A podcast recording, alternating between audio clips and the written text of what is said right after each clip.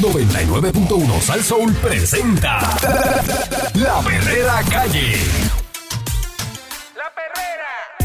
Yo me quedo aquí. Hey. La Perrera todos los días me hace reír. Hey. La Perrera. Ellos son the real deal. 5:30 a 10, La Perrera is here. Hey. Por ser Soul, bien funny. Se morcilla mi honey. Perrera. Díselo a María y Tony. Suena duro desde vieja que estamos Robin. La Perrera de esas horas es la que enciende el party. Las mañanas son bien crazy, crazy. Me levanto con el shaky, shaky. Este es para los nenes y la baby, baby. De 5:30 a 10, 99.1. La Perrera. De lunes a viernes. La Perrera. La Perrera. Yo la paso bien. 99.1.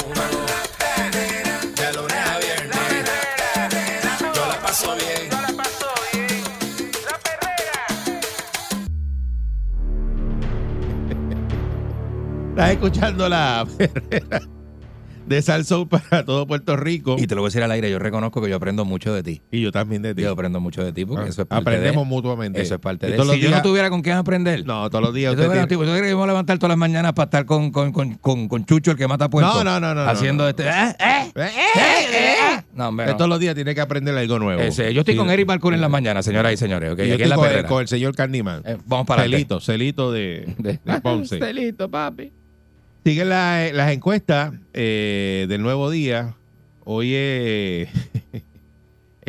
aquí empiezan con el ánimo de la población. Los participantes de la encuesta del Nuevo Día evalúan los líderes de diferentes partidos y le dan nota a la gestión pública de Pedro Pierluisi y Jennifer González. Mira para allá.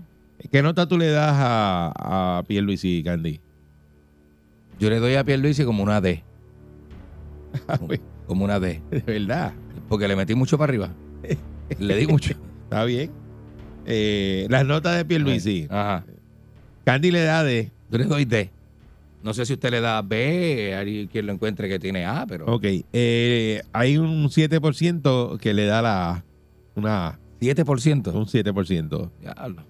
Hay un 11% que le da B. Ok. B, un 11%. Ok. Hay un 17% que le da la C. 17% le da la C, ok. Están los de Candy. Ajá. ¿Cuántos somos? Son los de la D. ¿Cuántos somos? Son un 20%. ¡Uy! ¡Pipé! Y F. Ajá. 42%. ¿Estás colgado o no estás colgado, nene? ¡Estás colgado, Coqui Pilu! ¡Estás colgado! Vas a tener que repetir la clase. Ni con 2 trabajos extra suben los puntos. Colgado. Y yo no te voy a pasar. Saluda a Fonseca allá. Sí, señor. Y el Cuta allá en Arecibo. El profesor Fonseca, sí. Yo vacilo con él, señores, porque estudió conmigo. Fue mi compañero de clase en el Sagrado Corazón. Eso es así. Y es mi pana, así que saludos a Fonseca. Ay, y Fonseca le diría así a... Lo hubiese dicho a Pierluisi. ¡Cookie! ¡Estás colgado! A mí no me vengas que estudiaste. y mirando para allá, para la pared, porque no te mira. Fonseca no te mira. Fonseca dice: No me vengas a decir que estudiaste. Y te mira mirando para el otro lado. ¡No!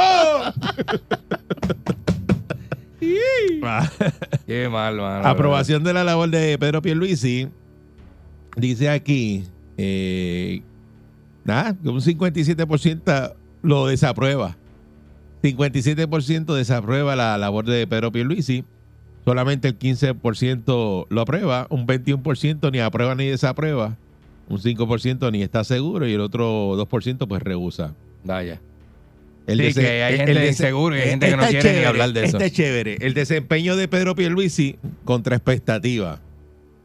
Pues mira, está bien bajito, mano. La gente ahí, si 7% le dio A, 11% le dio B, 17% le dio C, y 42% le dio D, 20% le dio D y 42% le dio F, muchachos, 20% más 42 son 62, o sea que la mayoría, gran parte de la mayoría, pero este es lo colgó. Lo el colgaron. Desempeño contra las expectativas. Ajá. El 55%, peor de lo esperado. No, eso olvídate, man.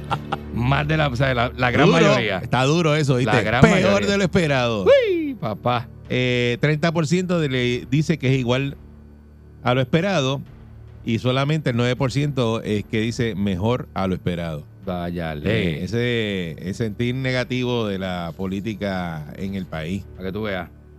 En el caso de Jennifer González, uy, 38% aprueba, el 29% desaprueba la labor de Jennifer González, el 27% ni aprueba ni desaprueba, el 5% no está seguro y el 1% rehúsa. El desempeño de Jennifer González contra las expectativas tiene un 30% de mejor de lo esperado. ¿30%? Y tiene un 23% de peor de lo esperado. 33. Ok. Y tiene un 42% igual a lo esperado. Así que no sale mal. Porque si tú le sumas igual a lo esperado, que es un 42%, más el 30% que es mejor de lo esperado, pues ya, sale bien. Sale bien. Sale bien. La están adobando. Las notas de Jennifer González. Ajá. Pues mira, tiene un 23%. Vamos a ver. Que le está dando una A. ¿Cuánto? Tiene un 20% que le da B. Ok. Ahí tienes un 43%. Mira para allá. Tienes un 26% que te da C. Bueno, con C tú pasas.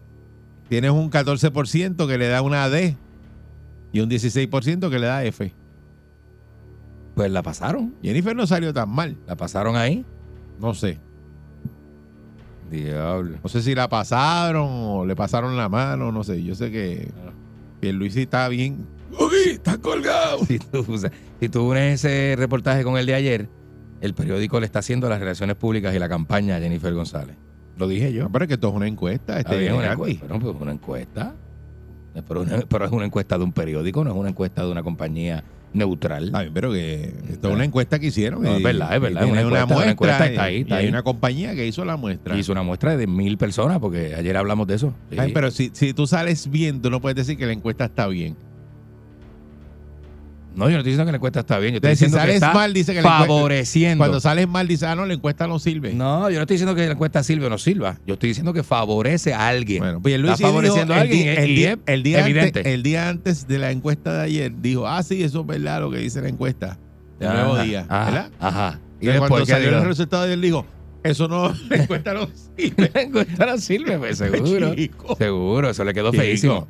Sentir sobre los líderes, imagínate. Los líderes, figuras políticas y los partidos políticos. Muy algo positivo, 39% para Jennifer González, 23% está neutral. Muy algo negativo tiene un 36%, ahí está bastante alta. Y no está seguro, pues tiene un 2%. Del Partido Nuevo Progresista, muy algo positivo 28%, neutral 20%, 50%, muy algo negativo. Eso es un montón.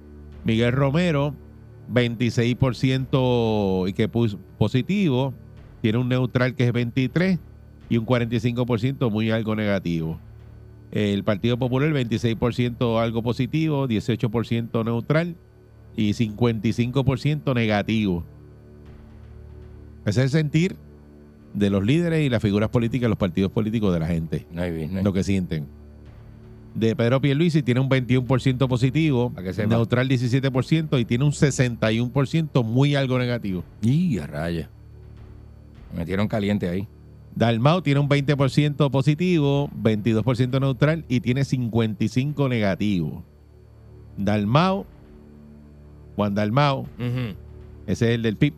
Ajá. 19% algo positivo, 25% neutral, 60% negativo. Ándale. Sí, que no le cae bien a la gente. Sí. El Partido Independentista Puertorriqueño, 17% positivo, 22% neutral, 60% muy algo negativo. Y a rayos.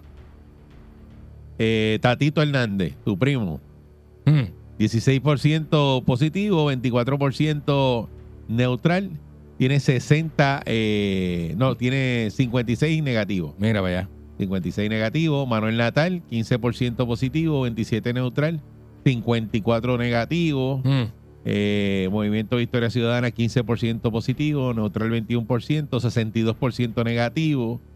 El proyecto Dignidad, 15% que está positivo, 23 o esto está como o 25, dice ahí, no sé. Uh-huh. Neutral, y 57% está negativo. Y César Vázquez, 12% positivo, 25 neutral y 56 negativo. ¿Tú sabes dónde falla esa encuesta?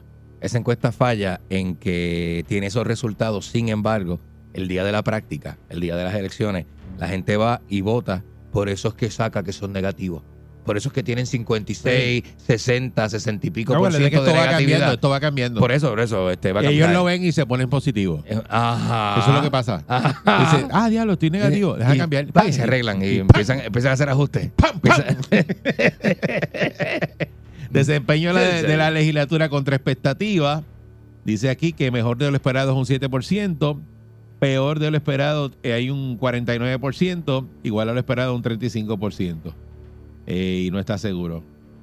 Así que se cuelgan los presidentes legislativos. Los ciudadanos que participaron en esta encuesta le dieron notas de D y F en su desempeño. Uh-huh.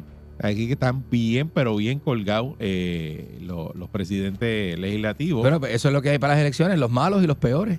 Y entonces usted tiene dos opciones, o vota por los malos o vota por los peores. Sí. Eso es lo que hay. Sí. Aprobación de la labor de José Luis Dalmau. Dice aquí que un 14% lo aprueba, un 45% desaprueba, y ni aprueban ni desaprueban un 29%, que eso está brutal. Y no está seguro un 9%.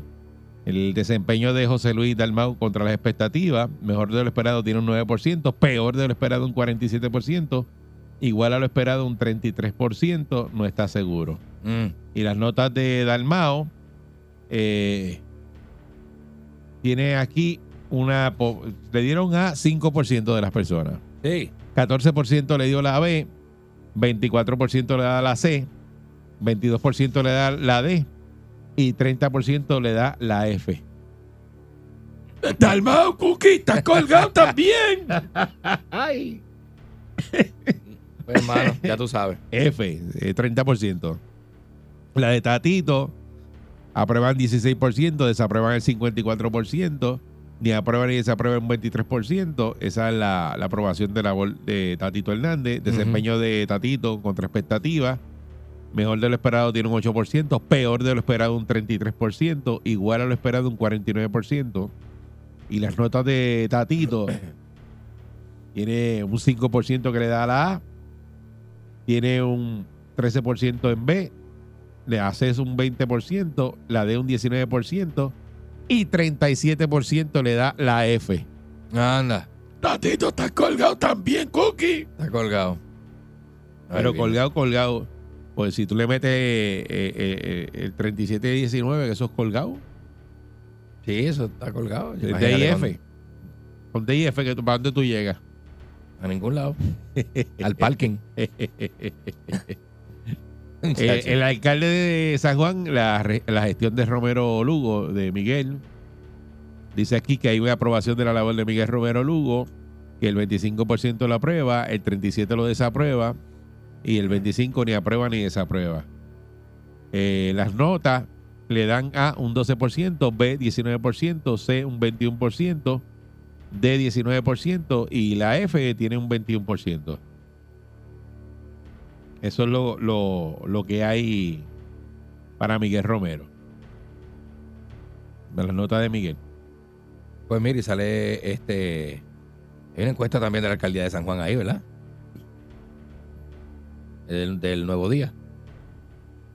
¿Está en el impreso ahí o no está? No la tengo aquí. ¿No la tienes ahí? No, ahí. Eso salió recientemente en el nuevodía.com. Si las elecciones fueran hoy también, en la alcaldía de San Juan. Entonces sale... Miguel Romero con un 34%, Rosana López con 32%, que le está pisando los talones. Pero esto es nuevo, eso es de ahora. Esto tiene fecha de... esto lo hicieron en una base de residentes del municipio de San Juan en septiembre del 2020. Esto es viejo, sí. Es viejo. Pero... esto fue antes de las elecciones. Rosana esto puede cambiar. No, pero eso fue antes de que Miguel Romero ganara. Claro. Esto puede cambiar. Candy con las noticias retro. No. Noticias retro. Ya iba a meter una encuesta vieja. No, pero nada, básicamente no la voy a decir, no lo aplica. Básicamente no lo voy a decir porque tiene 3 años. 2 años y medio. De caballo. Ay, Dios. No, pero lo que es que la fecha está en letras bien chiquitas, y lo último que vi fue la fecha. Gracias, Candy. Sí, pero nada. Tratando de ayudar. Pero nada, con esta, después de esta encuesta ganó Miguel Romero en San Juan, era lo que quería decir. Yo pienso que ganó otra vez. Y no sé qué pasa ahora. Vamos a ver. 6539910, ¿qué le parece la encuesta de hoy? Dice que los presidentes de la Cámara y el Senado están colgados. Por eso, es la encuesta de los malos y los peores. La F de Pierluisi, que está bien colgado también. Si es como dice Candy, que usted piensa que la encuesta la están poniendo la balanza a favor de Jennifer, porque Pierluisi dijo que va para adelante. Es lo que se ha visto por ahí. Pierluisi dijo que va para adelante y Jennifer no quiso decir que iba a correr, que va a esperar por allá como para diciembre, pero dio a entender como que a mí que va a correr. Sí, va para primaria. Todo lo que ha hecho ha sido acomodarse para correr. Que, sí, si se tira, le voy a ganar la primaria, yo me quedo y yo he hecho una labor brutal. Y todo está en contra de él. Y el discurso de Pierluisi está en que tiene un montón de proyectos que va a inaugurar. ¿Qué proyectos va a inaugurar si Pierluisi no ha hecho nada en lo que lleva allí? Chacho, no voy a dar abasto para las inauguraciones. ¿Qué inauguraciones de qué? De tanto proyecto y que por eso va a ganar. Una locura. Eso es lo que dice Pierluisi. Y los del Partido Popular dice que están bien sólidos, dijo Dalmau. No. Dice, chacho, estamos bien sólidos, la alternativa somos nosotros. Eso es lo que ellos dicen. Pero hoy salieron las notas, hay que ver qué dicen ellos el día de hoy, porque hoy que salen la parte de la labor de ellos. Lo cómico es que Pierluisi dice que, ¿cómo es? Si la encuesta lo favorece es buena y si va en su contra, pues la encuesta es mala. Claro. La encuesta es mala. Sí. Buen día, Perrera. En este caso la encuesta es mala porque no lo favorece. Horrible. Buen día. Buenos días. Sí, buenos días, muchachos. Métele. Mira, yo siempre he dicho que las encuestas son manipulables, ¿sabes? Las manipulan a favor de un candidato, aunque lo pongan todito malo. Pero créeme que al mejor que pongan, la gente viene y escucha por y esas personas que están en duda. Contra, mira, todo el mundo está votando por eso y vamos a también a votar por eso. Ay, pero para ti, cuéntame de los resultados de la encuesta, para ti. Bueno, es que te digo la verdad, es que, no, que todo el mundo salga mal, eso es esperado. A mí me hubiera sorprendido que hubieran sacado con mejores notas. Sí, pero son los mismos por los que vota la gente. Acuérdate que es una contradicción. En el caso de Jennifer, que Jennifer sacó mejores notas que Pedro Pierluisi, eso pues, para ti te tiene sentido. No me sorprende que ella tenga mejores notas. Pero para ti. Bueno, es que sí, para mí yo entiendo que sí, que ella debe sacar buenas notas, sí. Entiendo que sí. Ok, pues muchas gracias. Buen día, Perrera. Buen día. Buenos días. Sí, adelante. Buenos días, ¿conmigo? Sí, adelante, métele. Sí, los felicito por su programa, muchachos. Saludos, gracias. Mira, las encuestas obviamente son un patrón a seguir. No definen el curso de acción en las elecciones. Ahora mismo, obviamente, no. el gobernador va a tener peores notas que Jennifer, porque Jennifer no es la gobernadora del país. Si fuera la gobernadora, sabrá Dios si también las notas no serían las mejores.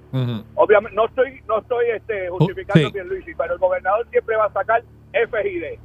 Siempre va a sacar y los presidentes de la Cámara y el Senado también. No, esos no han hecho nada. Caramba. Todo. Okay. Y otra cosa.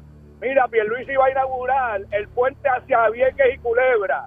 Va a inaugurar la autopista que dijo que iba a ser de Mayagüez a Arecibo. Sí.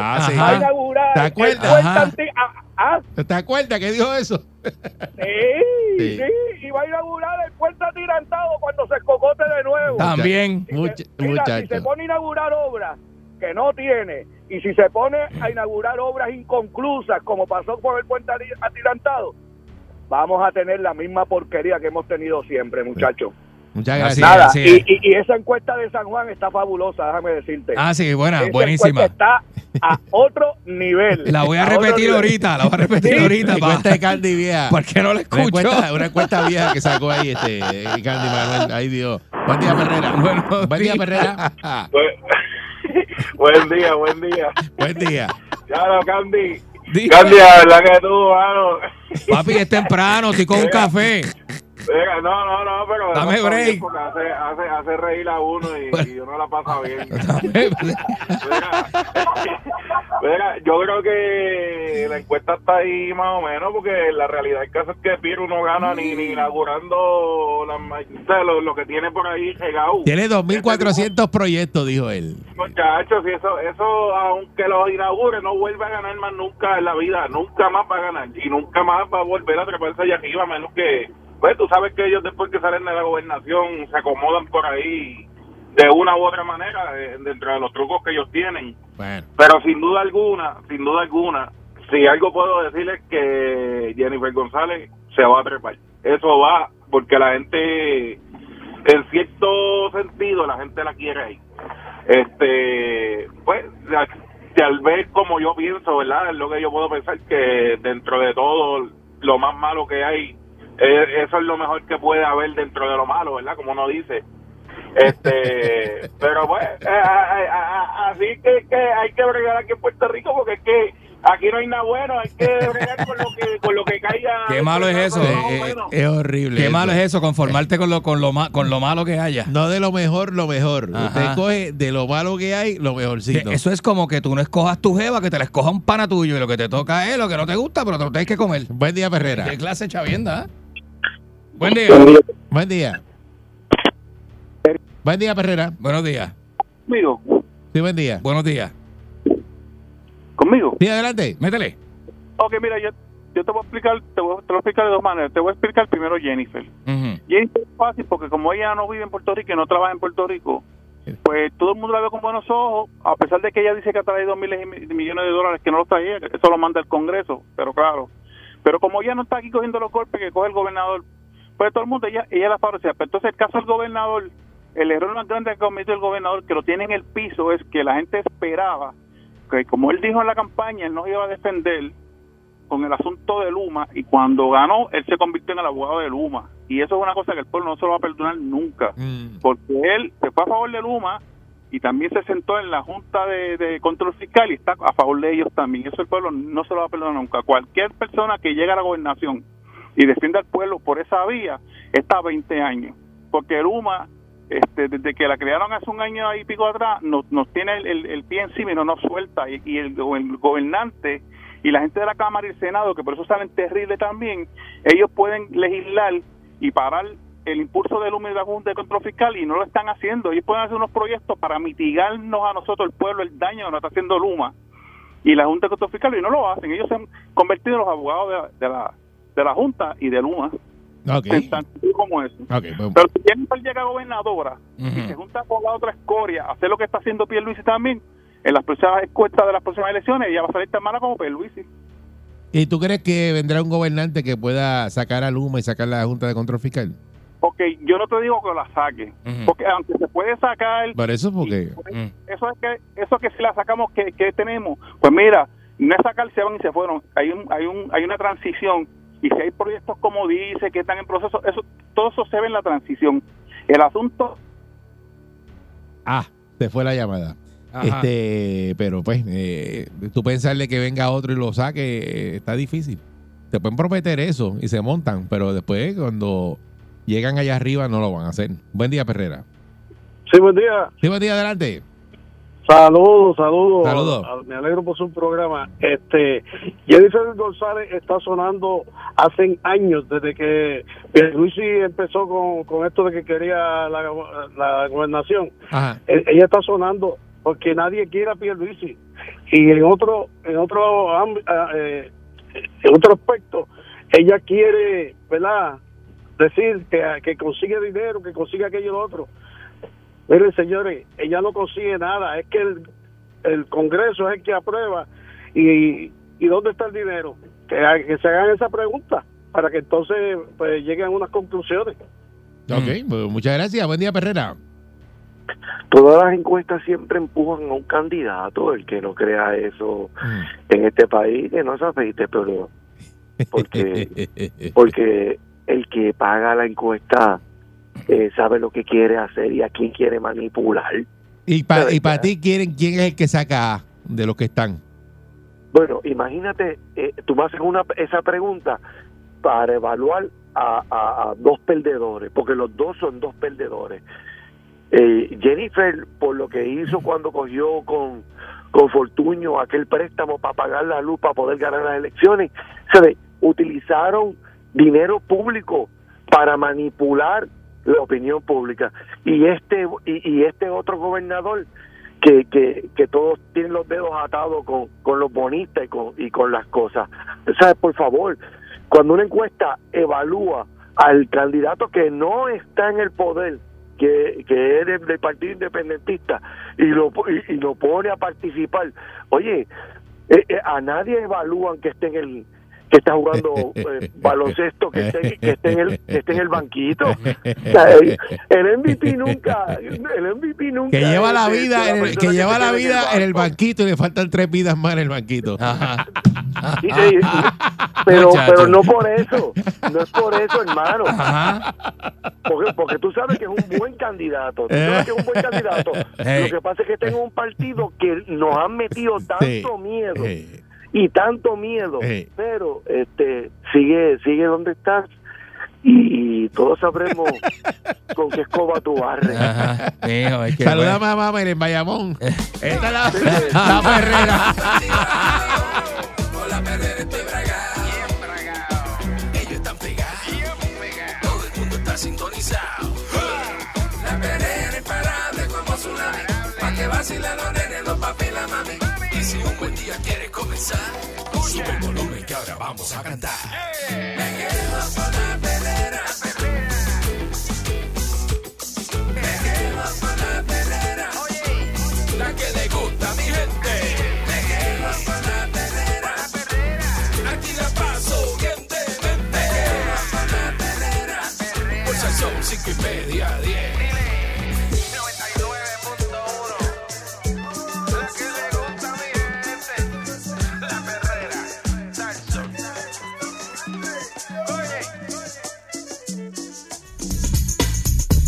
Son las 7:35 de la mañana en todo Puerto Rico.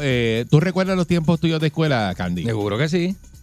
¿Cómo eran esos tiempos de escuela cuando tú en qué escuela tú estudiaste? Mira, yo estudié, si hablo de las high, pues la Juan Serralles de Coto Laurel. Háblame de la elemental. Elemental, yo estudié en la escuela Llanos del Sur, allí mismo en la parte de Llanos del Sur, que es Coto Laurel. Yo estudié en la Francisco Yer en Magnolia. De primero a sexto. Kinder estuve en Head Start, de primero a sexto estuve en la Llanos del Sur. ¿Cómo era el ambiente escolar en tu escuela? Pues mira, era un ambiente sano, era chévere. ¿Relación maestro-estudiante? No, relación maestro-estudiante era bien fuerte. El maestro era autoritario. Pero autoritario al punto de que... Sí, a mí me sometieron. Los maestros de mi escuela elemental tenían fama de jalar patillas. Uno tenía fama de jalar patillas. Había una maestra que tenía fama de apretar los pezones de las tetillas. Papi, esa gente estuvieran presos hoy día, presos. ¿Pero qué todos, es eso? Todo. Mi Muñoz, que nunca me olvido, la flaca de pelirroja de matemática que me dio un reglazo en la espalda, pero con una la yarda. No era la yarda, porque la yarda es larga, era una regla que venía que era de madera sólida. Y tenía un borde de metal. No, la del borde de metal era de madera finita, de esa como de pino que se podía partir, pero había una de madera como de roble. Esa regla, y ella tenía 2 con masking tape. Y con ese aparato ella me metió en el omoplato izquierdo, que por poco me arranca el brazo de sitio. ¿En qué año fue eso? Eso fue quinto, 84, una cosa así. Pues agentes adscritos a la División de Delitos Sexuales y Maltrato a Menores del Negociado de la Policía de Puerto Rico del área de Arecibo, en conjunto con el Departamento de Justicia, erradicaron ayer en la tarde cargos criminales por negligencia y maltrato contra José E. Cabán González, un maestro de 46 años y residente de Atillo.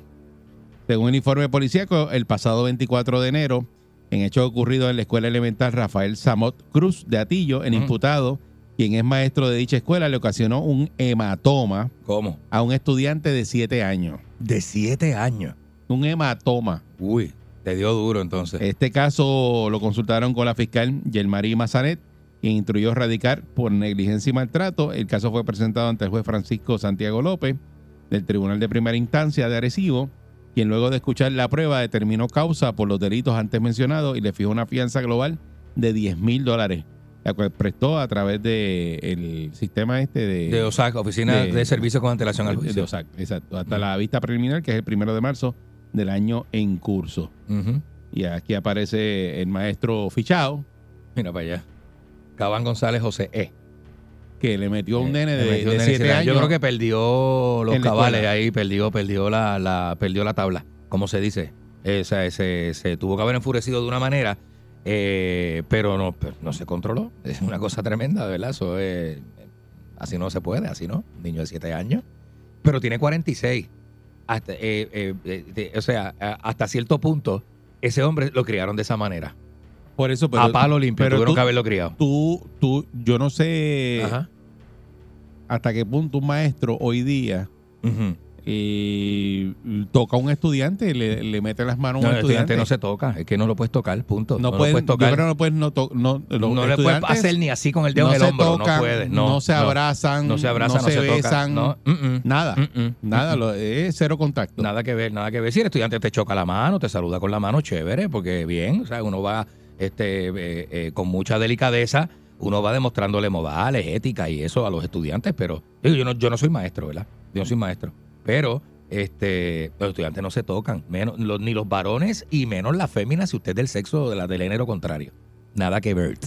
Pero un mal día que tenga el maestro. Bueno, pues te tienes que ir, te pide permiso a la clase, dame 5 minutos, ve al baño y lávate la cara con agua fría. Y pierda la tabla. No puedes perder la tabla, no se puede. O sea, los maestros no pueden perder la tabla. Bueno, la puedes perder, pero tú te tienes que controlar, tienes que tener una regulación que tú tienes que conocer. En el salón, en el aula, vas al baño, que te digo, échate mejor que... Oye, sal del salón 5 minutos, échate agua fría. Y entonces cuando se acabe la clase, ve a donde la psicóloga escolar o donde la directora y dile que tienes un día difícil y que te sacaron bien duro, que tuviste que controlarte, pero que tienes un estudiante que te está dando problemas. O sea, hay un montón de formas de resolverlo. Pero así no. ¿Y antes qué pasaba con los maestros que le metían reglazos a los estudiantes? Nada. Me acuerdo que a mí me dieron reglazo. A mí, cuando me dieron el reglazo duro, mami fue a la escuela y le dijo a la maestra, no pasó ni por la oficina, porque eran, 1984. Mami llegó a la puerta del salón y le dijo a la maestra, eso no se hace, no me vuelvas a tocar el nene. Y la maestra cogió como que, porque la maestra medía como 5 o 6, la maestra medía como 5 o 6, mami mide como 5 o 10, y mami le dijo a la maestra, así, en la puerta, no me vuelvas a tocar el nene, así con el dedo, no me vuelvas a tocar el nene, si vuelvo a tocar el nene va a tener un problema conmigo. Yo pudiera decir tantas cosas en este momento, pero es que me las voy a callar. Me las voy a callar. 1984, Valcura, me las voy a callar. Maestros le daban a los estudiantes la cara. Me las voy a callar porque tú no eres el estudiante típico que iba y se sentaba en una sillita y hacía su trabajito. No, yo lo que hacía era hablar con los demás, bueno. Pero pregúntale a todo el que estudió conmigo y a mami que yo en la escuela elemental, hasta 8º grado, yo era un estudiante de 4 puntos. Los estudiantes de 4 puntos. ¿Y qué pasó después, Carne? Malas amistades y cosas que uno aprende de la vida mala. Y esas cosas. Que me vino bien también, porque yo era bien nerdo. Me vino bien también. Descarrilarme, me aprendí mucho del infierno. ¿Esto será un incidente aislado o esto está ocurriendo más de lo que uno piensa en las escuelas? Mira, este caso de este maestro en esta escuela. Yo creo que como están las leyes y como están las reglas, el maestro sabe que se tiene que comportar de una manera y tiene que tener ciertos controles frente a cualquier cosa que te haga un estudiante. Yo creo que es un incidente aislado. Yo no creo que sea común que los maestros de hoy día sean así de autoritarios, primero que todo, y segundo, que se atrevan a tocar a algún estudiante. Esa es mi opinión. Porque si yo estoy confundido que la gente 653-9910, 653-9910, usted llama y me refuta si usted cree. Yo entiendo que esto es un incidente aislado, que los maestros de hoy día no tocan a los estudiantes, tú sabes. Porque se exponen a un montón de cosas porque todo ha cambiado. No es la crianza de los que tenemos 40 y pico largo, casi 50, ¿verdad? Como nosotros, que nos criamos en los 80, éramos nenes de los 80 y los 80 pues habían otro tipo de conductas aceptadas. Y tiene tremendo problema porque le erradicaron cargo. Sí, no, ya tiene cargo. Señor, le erradicaron cargo y ya tiene cargo. Le fiaron una fianza y todo. Definitivamente, necesito un buen abogado. Yo contrato no voy a decir para no darle promoción a nadie porque esto cuesta. Pero le metieron negligencia y maltrato a este maestro porque le ocasionó un hematoma a un menor de edad. Definitivamente. A un niño de 7 años dentro del salón de clase. No, eso es malísimo. Y como padre, tú imagínate tú como padre, pues es la posición del maestro, ponte tú como el padre de ese niño de 7 años. El maestro de 46 le dio un gofetón en el salón. Mira, mi pana, uno se pone... Claro, no dice lo que pasó, pero dice que le creó un hematoma. Le creó un hematoma. Para crearte un hematoma, Eric, tú me tienes que dar un buen cantazo para que me pongas el canto negro. Y la otra pregunta es que si este maestro habrá hecho eso con otros estudiantes. Ah. Pues tiene un maestro que no es un niño, tiene 46 años. Pues esa pregunta es válida. Buen día, Perrera. Sí. Buenos días, muchachos. Saludos, buen día. Buen día. Mira, hay maestro y hay maestro, pero hay... Les puedo hacer mil historias de este señor, se llama Francisco Colón, conocido como Pai Colón, en la Escuela Las Américas en Puerto Nuevo. No hay ningún otro maestro en el mundo como ese. Ajá. Ese tipo daba los cocotazos más lindos del mundo. Mira. Y un día le dijo, me dio un cocotazo a un chamaquito, y el chamaquito le dijo que le iba a traer al pai. Y él le dijo, tú me traes el pai tuyo, te voy a meter otro cocotazo delante de él. Le trajo el papá y efectivamente le metí un cocotazo delante del pai también. Ese tipo no había, todo el mundo lo respetaba, lo quería, pero nadie comía cuenta con él, porque Pai Colón te metía un cocotazo, pero tenía una artritis con unos nudillos que eso te arrancaba el cuero cabelludo del cocotazo. Oye, pero oye eso, papá. Eso. Pero había respeto y él enseñaba y tú estabas bien con él, tú estabas bien, tú sabes... Pero Pai Colón no permitía ninguna falta de respeto, ni que le faltara respeto a ningún otro maestro, ni los abusos, ni nada de eso. Sí, pero hoy día ese maestro no funcionaría. Preso, estuviera preso hace rato. Pai Colón estuviese preso hace rato. Muchas gracias, por eso le pregunté a Candy cómo era la cosa antes de la escuela, porque yo viví eso. Acuérdate que yo estuve en escuela pública toda mi vida. Claro, yo también. Y era así, el maestro te decía, te pongo un bofetón y le metía. Oye, seguro que sí. Los maestros le metían a los estudiantes. Yo vi maestros agarrando a los estudiantes por el cuello de la camisa, metiéndole un sopapo en el pecho. ¡Tá! Yo vi maestros, papi. Digo, y no son todos los maestros. Había maestros que no hacían eso. Es verdad. Pero había otros maestros que sí. Ya tenía uno que amenazaba y tenía una sortija y se la viraba al rey y pegaba a darle al escritorio. Chacho, papá. Al próximo que yo coja, que no me está atendiendo, y te tiraba con un borrador. Y entonces cogí y daba bien duro en los pupitres. Ajá. Te daba con la sortija, hacía. Y usted, ¡pam! Y daba con la sortija. Esa amenaza. Si no me atiende, mira, con el mismo dedo te hacía así. ¡Pam! Y te voy a dar en la cabeza. Bueno, los que estudiaron conmigo, muchos escuchan el programa todos los días, los que estudiaron conmigo en superior. Y en superior nosotros teníamos un maestro de español que hacía catas de karate y decía que él estaba entrenado y que le iba a meter las manos al que sea y 20 cosas. Buen día, Perrera.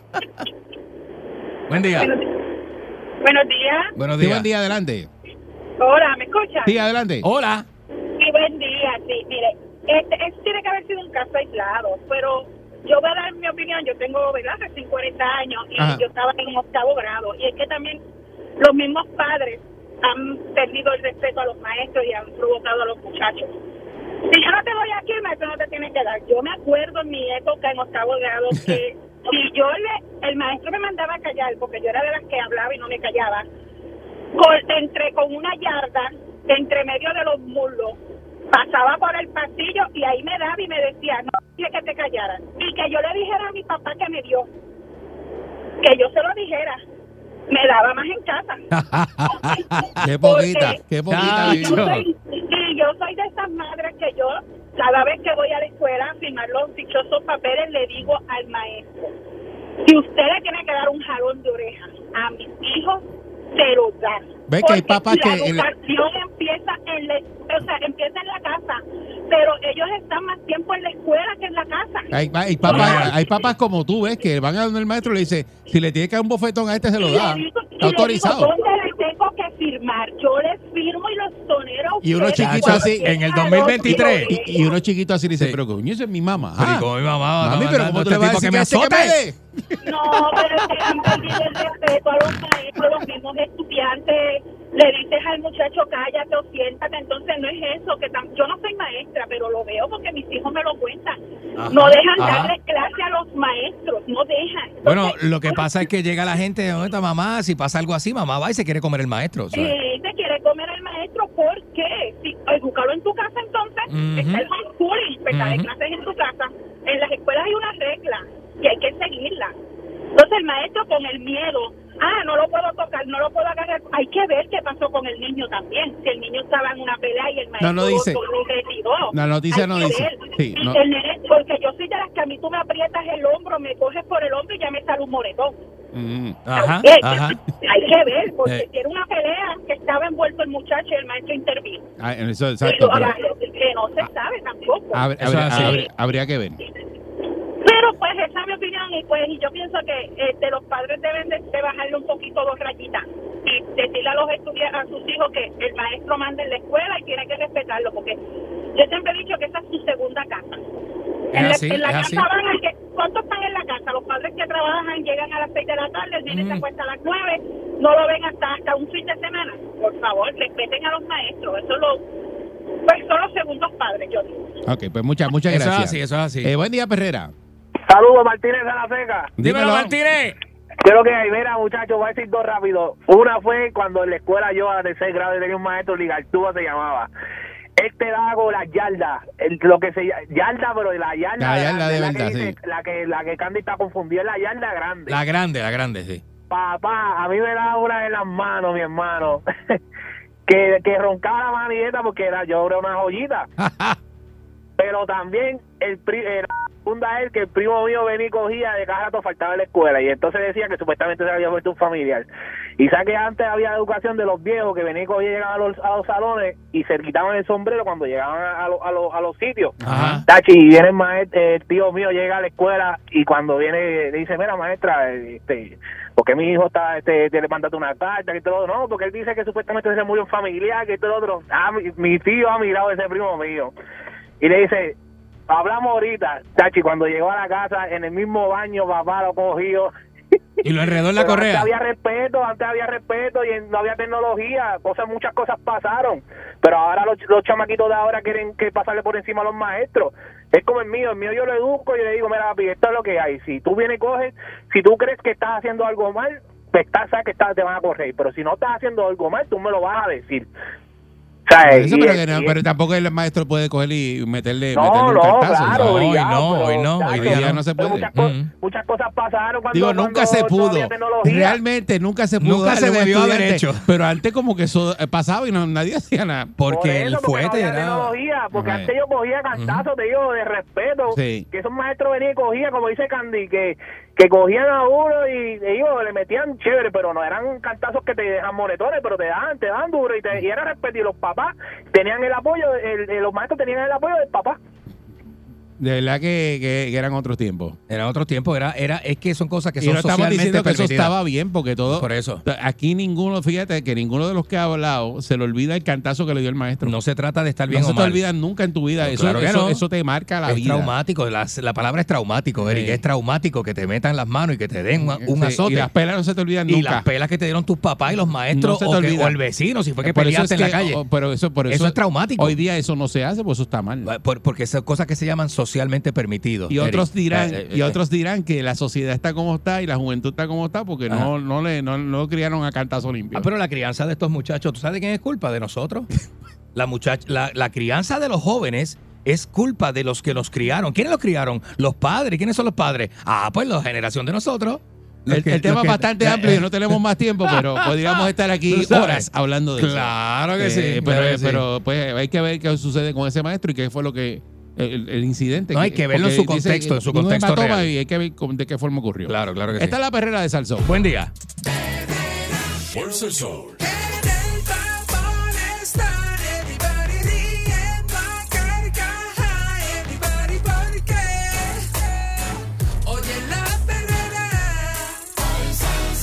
Salsoul.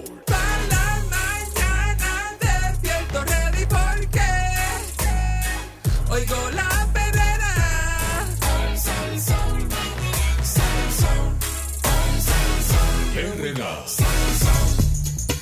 Estás escuchando la perrera de Salsoul para todo Puerto Rico con el Candyman. Eric Balcour, señoras y señores, muy buenos días. Y le voy a traer esta noticia, pero no es para que se asuste, pero es en serio. Preocúpese. Exacto, no te asustes, preocúpate. El glaciar del fin del mundo, esto es una bloque de hielo, esto es una pelota de hielo. ¿Sabes de qué tamaño? ¿Sabes de qué tamaño es? Es del tamaño del estado de la Florida. No. Un bloque de hielo del tamaño del estado de la Florida. Caballete. Eso es gigantesco. Pero a ese nivel. Está en la Antártida, ¿verdad? Y está apodado así, el glaciar del fin del mundo. ¿Por qué se le llama el glaciar del fin del mundo? Porque si esta vaina se derrite, estamos hablando de un hielito, esto es un cubo de hielo del tamaño de la Florida. Del tamaño de la Florida. La madre de los hielos de los glaciares. Es una isla de hielo del tamaño de 55 veces Puerto Rico, ¿verdad? Entonces, ¿qué pasa? 155 veces quise decir. ¿Qué pasa? Que si esto se derrite, esto podría provocar el colapso catastrófico, ¿verdad? Y un aumento, obviamente, por el aumento del nivel del mar. Y el problema es que se está derritiendo rápidamente, ¿ok? Y de forma inesperada, que esto... ¿verdad? Ha salido a relucir según unas recientes investigaciones. Este glaciar se llama, el nombre original es Tuaites, qué sé yo, o Tuaitis, qué sé yo. Tiene aproximadamente, como acabo de decir, el tamaño de la Florida y está situado en la Antártida Occidental. Parte de lo que lo mantiene en su sitio es una plataforma de hielo que sobresale de la superficie del mar, y esta plataforma actúa como un corcho, ¿verdad? Que lo retiene sobre la tierra y proporciona como una defensa contra el aumento del nivel del mar por el momento. Pero esta plataforma de hielo es muy vulnerable ante el incremento de la temperatura del océano y por el cambio climático se espera que entonces comience a derretirse más rápido, ¿verdad? Estos dos estudios que se han realizado se publicaron este pasado miércoles en la revista académica Nature. Los científicos revelan que si bien el ritmo del deshielo bajo la mayor parte de la plataforma es hielo, ¿verdad? Es más lento. Esta plataforma de hielo es la que queda debajo ¿verdad? Si el deshielo es más lento de lo que se pensaba, las grietas profundas y las formaciones en escalera, ¿verdad? Que se hacen en el hielo, se están derritiendo mucho más rápido. O sea, que es un problema brutal lo que tenemos ahí, porque esa cantidad de agua se suma al océano líquido. Entonces, eso cubre el planeta entero, porque el agua es así, punto. El agua es un balde de agua. No, exacto, el mismo balde de agua. No se derrite por un lado nada más. Eso es para toito. Uniforme para toito, ¿eh? Eso es para todo inmundazo. Dice que está cambiando rápidamente con el cambio climático, muchacho. Este glaciar. Bien duro, mano, Dice que cada año vierte miles de millones de toneladas de hielo al océano. Pero miles de millones de toneladas al océano. Que miles de millones de toneladas. Un 4% a la subida anual del nivel del mar. Y a rayos. Bueno, y por eso es que vemos, por ejemplo, yo le pongo, aquí estaba hablando con Ariel del caso del último trolley. Yo llevo, ¿verdad?, ya mis añitos viviendo en el área metropolitana, en San Juan. Y de repente yo iba antes a la playa y tú veías esos 70 pies de arena hasta allá abajo que empezaba el agua a la orilla. Y tú veías la gente ahí cogiendo sol, bien chévere, sillita, la gente, las nenas cogiendo sol en gistro. Y ahora el agua choca precisamente con el muro que da la acera. La arena brinca el muro y se llena la calle que pasa frente a la pista en el último trolley de arena y agua salada. O sea, que tenemos el agua, ahora está la acera, el muro y el agua. Que antes no, se fue todo ese pietaje de arena que llegaba hasta allá, desapareció. ¿Por qué? Pues por esto mismo, por las consecuencias de esto mismo que estamos leyendo. Dice que el colapso completo de este glaciar podría provocar la subida del nivel del mar en más de 70 centímetros. Pues 70 centímetros son como 27 pulgadas y media. Mira para allá. Eso es lo que son 70 centímetros. Eso es lo que son 70. Que sería suficiente para devastar las comunidades costeras de todo el mundo. Pero imagínate tú. Pero el Tuaitz también actúa como una presa natural para el hielo circundante en la Antártida Occidental y los científicos han estimado que el nivel global del mar podría aumentar en la última instancia alrededor de 3 metros si colapsara. Y 3 metros son casi... El nivel del mar, 3 metros. 10 pies y medio, una cosa así. ¿De verdad? O sea que, vámonos. 10 metros de sierra, apagar la luz, el último que salga, que apaga la luz y el aire acondicionado para irnos. Porque es que una cosa... Dice que esto puede tardar cientos o miles de años, pero la plataforma de hielo puede desintegrarse mucho antes, desencadenando un retroceso del glaciar inestable y potencialmente irreversible. Uh-huh. Eso está brutal. Tremenda. De verdad que sí, de verdad que es una cosa tremenda. Dice que para comprender mejor la remodelación de la remota costa, un equipo de científicos de Estados Unidos y de Gran Bretaña están colaborando, ¿verdad?, con con la investigación de este glaciar, y viajaron a finales del 2019 y utilizando un taladro de agua caliente perforaron un agujero de casi 600 metros de profundidad. Hicieron un joto de casi 600 metros de profundidad en el hielo, y durante un periodo de 5 días enviaron varios instrumentos para tomar mediciones del glaciar. Estos instrumentos incluían un robot con forma de torpedo llamado Icefin, que les permitió, ¿verdad?, acceder a zonas que antes habían sido imposibles de explorar, y el vehículo a control remoto tomó imágenes y registró información sobre la temperatura y la salinidad del agua, y cómo, ¿verdad?, así como sobre las corrientes del mar y todo eso. Pues los resultados de la investigación revelan un panorama muy matizado y complejo, se declaró a la prensa, ¿verdad?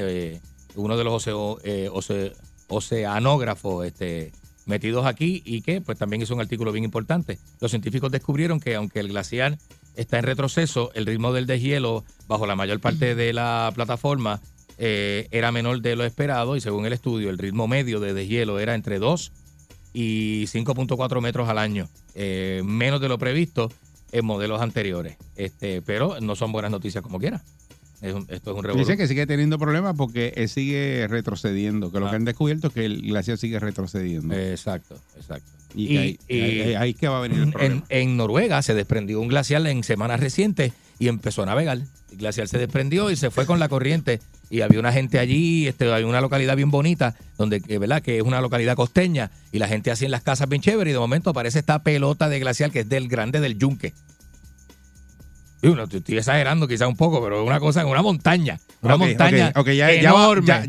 Ya quitó el yunque, ahora es una montaña. Es una montaña. No sé si del grande del yunque, pero se vea enorme, hace una cosa enorme, y navegando por detrás de la ciudad costeña en Noruega. Eso se desprendió y sigue con la corriente por ahí para abajo. ¿En qué sitio en Puerto Rico usted cree que va a desaparecer si este glaciar pasa lo que todo el mundo, los científicos, porque nosotros sabemos de eso, se derrite?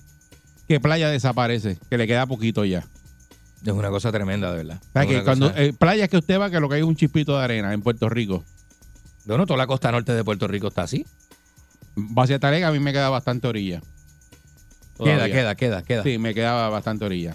Sí, no, hay costas que tienen dunas y que son como unas cuestas que están más protegidas por eso, por la naturaleza, y porque todavía quedan algunas dunas en algunas costas. Pero Ocean Park, olvídate de eso. Ocean Park desapareció hace rato. Querían hacer un proyecto de... Eso se me olvidó cómo se llama el procedimiento, pero es sacar la arena del fondo del mar y traerla a la orilla. Sí. Que eso lo hace Dubái, por ejemplo, países así que han hecho las islas. ¿Perdón? Pero tú no puedes comparar Puerto Rico con Dubái, ni con. Te empiezas a hacer eso aquí, la mano al pote. Una borona, olvídate de eso, se busca todo el mundo. Empieza todo el mundo y dice...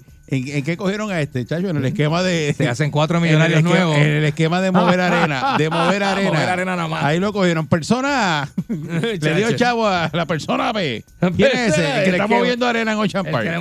6539910. ¿Qué playa le queda poquito? Que usted sabe que en pocos años va a desaparecer y que... Antes era una playa brutal. En su pueblo, porque Puerto Rico tiene más de 1.200 playas, imagínate. Claro, y si eso ocurre, pues más rápido todavía. Buen día, Perrera. Buenos días. Hello. Yo estaba desayunando y este candy está del mero. ¿Qué pasó? Cuando está reamatado es el yunque y se le va la nota, es una montaña. Lo baja a montaña rápido, el yunque a montaña. Era como el yunque, papi, casi. Ya mismo dice, era un cerro. No, en serio, no era montaña, un cerro. Buen día, Perrera. Buenos días. Buenos días, muchachos. Saludos. Adelante. Sí, mira, yo creo que no va a ocurrir nada con relación al glaciar este que se desprendió, que es bien grande. Ajá. Porque el comportamiento del agua cuando congela es, el agua lo que hace es que se expande. Ya él está flotando en el agua. O sea, si tú pones un cubo de hielo en un vaso con agua, observa lo que pasa. Después que tú le pones el cubo de hielo, primero que 3/4 partes están debajo del agua. Lo que tú ves es simplemente 1/4 parte del tamaño real de la masa de hielo. La puntita nada más. Sí, exacto. Como anoche. Hey. Sí, como anoche, qué rico. Hey. Lo que pasa es que cuando tú pones ese hielo en el vaso y tú lo dejas que se derrita, si tú te fijas, el agua lo que hace es que baja un poquito el nivel, porque entonces vuelve a su estado original. El hielo se expande. Por eso cuando tú metes agua en un cartón de leche y lo metes al freezer, el cartón de leche se raja. Sí. Como anoche. Se abre porque se expande el agua. Una vez que vuelve a ser agua, a ser líquido, vuelve y se contrae y vuelve a su estado natural. Okay. Gracias y nos vemos a la noche de nuevo. Papá. Dale, papá. Chévere. Él dice que no va a pasar nada. Él no es científico, pero él dice que no va a pasar nada. Yo lo dudo, porque si eso sigue, no, si eso, eso va a subir el nivel del mar. Y sigue navegando, se va a derretir. Claro, buen día, Perrera. Buen día, muchachos. González del Sur. Dímelo, González. Mira, papi, con la buena planificación que tiene este gobierno en este país, que tú sabes que en otros países construyen rompeolas y construyen varias cosas, pues no para prevenir el desastre, porque cuando el desastre viene y no importa lo que haya, pero si eso llega a venir para acá, papi, es que nos va a llevar el diablo a todos. Pero aparte del diablo, ¿qué costa va a desaparecer? Que tú sepas, en tu comunidad. La costa sur completa, papi. Completa. Sí, porque completa, aquí lo que otro día lo hablaron, que de aquí a 20 años dieron 40, no me acuerdo. No sé. Que va a desaparecer el aeropuerto de Isla Verde. Ah, sí, dijeron algo de, no sé si los próximos que 20 el agua años, se va, la playa se va a meter hasta allá. Y que van a reubicar el aeropuerto. Y que por eso era que querían reubicar el aeropuerto. Ajá, es verdad, yo escuché eso, sí.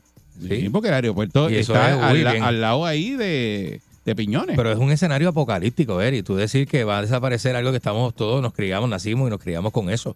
Ese pedazo de tierra va a desaparecer. Es como que de pronto... ¿Y vas a coger la playa en la Valdoriotti? Bueno, que de pronto tengas que ir, si vas a salir de viaje, tengas que ir para... Aguadilla o para Ponce. O para Mercedita en Ponce. Sí. Diablo. Digo, yo no sé si eso llega a pasar. No tengo idea. Podría pasar. Buen día, Perrera. De que puede pasar. Buen día, Perrera. Hello. Buenos días. Conmigo. Sí, buen día, adelante. Zumba, Yandel. Yo creo que eso no va a hacer tanto daño, porque acuérdense en que esa agua que se congela es agua dulce. El agua salada no se congela y esa agua se va a evaporar. El agua salada se congela también, el agua salada. No, es imposible. Coge sal y échase encima de hielo, a ver qué es lo que pasa. El agua salada no se congela, estos son manantiales que hay. Los ríos, esos submarinos que se congela el agua arriba, pero eso no es agua salada. No, agua salada no se puede congelar, Candy. ¿En serio? Pero ¿cómo tú vas a congelar el mar si tiene sal? Y esa cosa de esta agua dulce. Embarcaciones que llegan allá arriba, está todo congelado en el polo norte. Porque es agua dulce. Ah, ¿sí? Sí. Y eso no es agua salada. La parte que está en el mar no es agua salada. La parte del mar. No. O sea, que el estrecho de Bering es de agua dulce. Sí, agua dulce de completo. Ah, caramba, no sabía. Porque se mezcla. Siempre pensé que eso era más. Se mezcla y si tienes más agua dulce que sala, pues la dulce va por encima de la sala. La dulce es la que congela. La dulce es la que se congela. Buen día, Perrera. ¿Serio? Caramba. Búscalo. No, lo voy a buscar. Mal congelado. Lo voy a buscar. Buen día, Perrera. Lo voy a buscar, a ver. Buenos días. Buen día, Perrera. Métele, Fafi. Oh. Saludos, buen día. Métele. Hello. Sí, buen día. ¿Cómo estás? Excelente. Muy bien. Mira, me escucha, ¿verdad? Sí. Ok, escuchen esto. Esto ustedes lo saben, mi gente, esto es bíblico. Y yo no sé en qué parte de la Biblia dice que las islas van a desaparecer. Ok. Eso es lo que dicen. Así que eso es parte de todo. Si lo dicen, dicen que la Biblia dice eso. Que las islas desaparecerán. A rayos. Cualquiera que tenga conocimiento de la Biblia puede llamar y darle el versículo donde lo dice, papá. Bueno, ya eso es otro tema, ¿verdad? Porque mira, si lo vamos a llevar a eso, pues. Ok, si vamos a hablar del mar que se congela, haciendo un paréntesis para tener la información exacta, el agua del mar no se congela de repente, sino que se trata de un proceso que pasa por distintas fases en las que intervienen distintos factores, lo que determina el aspecto que finalmente adopta la costa o la costra helada que cubre los mares polares y subpolares. Así que no se congela como los demás, pero sí sufre un proceso de congelación y se pone frozen arriba. Por eso es que yo veo las ballenas, orcas que viven en el polo norte, saliendo de un icy, un frozen que está, porque hay un frozen. El mar no está aguado completamente, está congelado.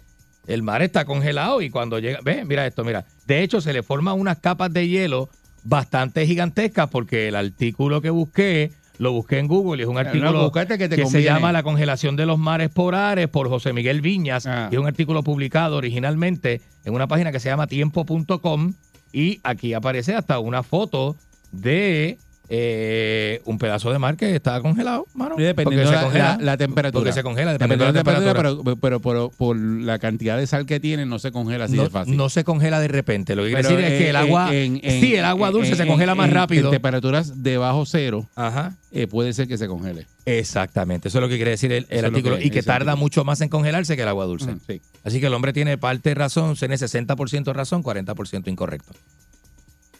Sí, porque hay que investigar, hay que buscar la noticia de la mata, o sea, la información de la mata. No para desacreditar al pana, no, para tener la información correcta. Tú no dijiste eso, Candy, al aire. Tú lo que dijiste fue, que se congela completo. Que se congela. Se te olvidó que tenía sal. Pero no se congela, o sea, por ejemplo, toda esa profundidad no se congela. ¿Para qué usar la sal en Estados Unidos cuando cae la nieve?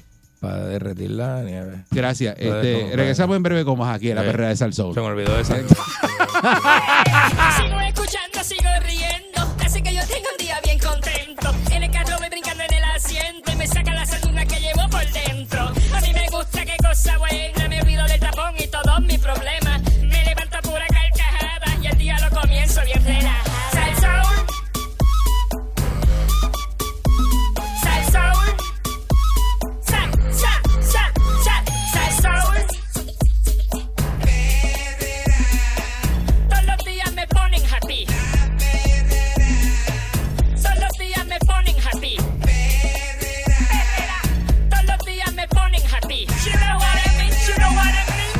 Llega el momento donde el pueblo de Puerto Rico se paraliza para escucharlo. Hablando sin miedo y sin pelos en la lengua. Analizando lo que está pasando en la calle. Con su vasta experiencia y controversia. Alejo Maldonado. Aquí llegó Alejo. Alejo Maldonado. Saludos. Buen día, saludos. Un día que a veces los comentarios producen risa, pero son comentarios fuera de cámara. A veces son hasta morbosos. Sí, los temas de nosotros. Miren, precisamente eso de morboso. Fuera de micrófono, porque aquí hay micrófono. Sí, aquí hay donde son dos programas, uno al aire y otro fuera. Sí. Pues miren, yo una vez les dije a ustedes que yo un capítulo de un libro lo comenzaba de una manera que decía que la morbosidad latina no sufre pereza ni padece cansancio. No. Y en nosotros, los puertorriqueños, es la musa que estimula nuestro espíritu y nos brinda el gozo diario. Eso es como... Eso es un poema, pero tienes toda la razón. Así comienza un capítulo. ¿Por qué digo esto? Porque miren, yo vi los otros días la señora reportera, la dama de la televisión, cuando le daba instrucciones al camarógrafo, lleva la cámara, cógela, cógele la cara. Lo hablamos aquí. Eso estuvo salvaje, créanme. Es un salvajismo. Este es el caso de la muchacha que se desapareció, ¿no? La esposa del locutor de uno de los canales de televisión. Podrá ser de todo esa reportera menos empática y ética. No, esa parte no la tiene. La señora reportera, la dama de la prensa que le gusta la morbosidad. Uh-huh. Y promueve eso, ella entiende que con eso tiene una audiencia mayor y que gana audiencia, pues. Y ese es el negocio de ellos. Pero en realidad es una salvajada porque es una dama que está sufriendo un estrés traumático mental. A la gente le gusta la droga y vender droga no es sano. Por eso. Pero miren, es interesante ver, y les voy a decir por qué yo digo esto. Porque yo hago este comentario, ustedes van a ver por qué le hago el comentario. Uno en la vida ha pasado por tantas cosas y nosotros tuvimos una experiencia de ese tipo. Pero antes de ir a la experiencia de ese tipo, contarla rápidamente, aquí había un periódico, lo hay todavía, cuando era de los dueños originales, que en todas las portadas ponía un cadáver. Sí. Y en letras rojas todo. Y aquello era, pues, hizo dinero, el caballero hizo dinero y todo. Después, cuando el hijo se quedó, Mike se quedó a cargo, pues, siguieron más o menos y después lo suavizaron un poco. Y ahora, pues, ya dejaron eso atrás.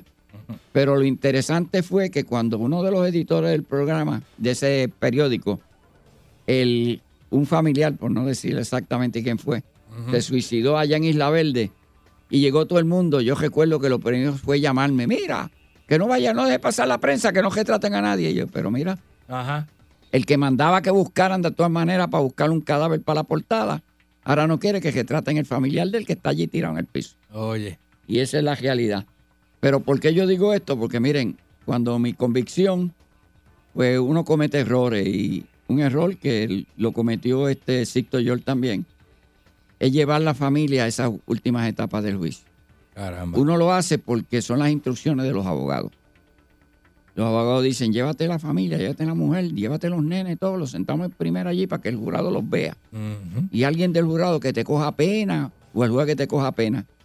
Y eso es lo que está detrás de la visita de los familiares a los tribunales en esas etapas de los juicios. Pues a mí me dijeron llevar a la familia, yo llevé familia. Cuando vino la convicción, pues como yo he dicho, quienes más sufren el momento es la familia, no es uno. Eso es así. Uno sabe que se la buscó, si se la buscó, si no, uno tiene el temple para aguantar lo que viene, lo que uno resuelve, pero uno tiene manera y tiene recursos para manejarlo, la familia no. Y cuando nosotros teníamos los carros que nos fueron a recoger frente a donde están las piraguas allí, frente al Tribunal Federal del Viejo San Juan, allí estaban los carros esperándonos. Uh-huh. Y aquello estaba lleno de prensa. El caso mío, que duró 2 meses y pico, eso fue uh-huh. el desborde de la prensa en el lugar todos los días. No, y a ti te llevan y se queda la familia tuya enfrentando la prensa. Por eso. Entonces, cuando la familia se fue a montar en el carro, estaban llorando, estaban confundidos, tenían pues el pesar que tenían encima. Mm, claro. Se fueron a montar en el carro y vino una persona, no vamos a decir el sexo, de la prensa, uh-huh. y le empezó a gritar al camarógrafo, ¡cógelo llorando, cógelo llorando, cógelo llorando! Así. Y claro, el individuo metió la cámara casi por el cristal del carro hacia adentro. Y alguien que estaba allí, que no le gustó la situación, a mí me da pena después con el camarógrafo, desde luego.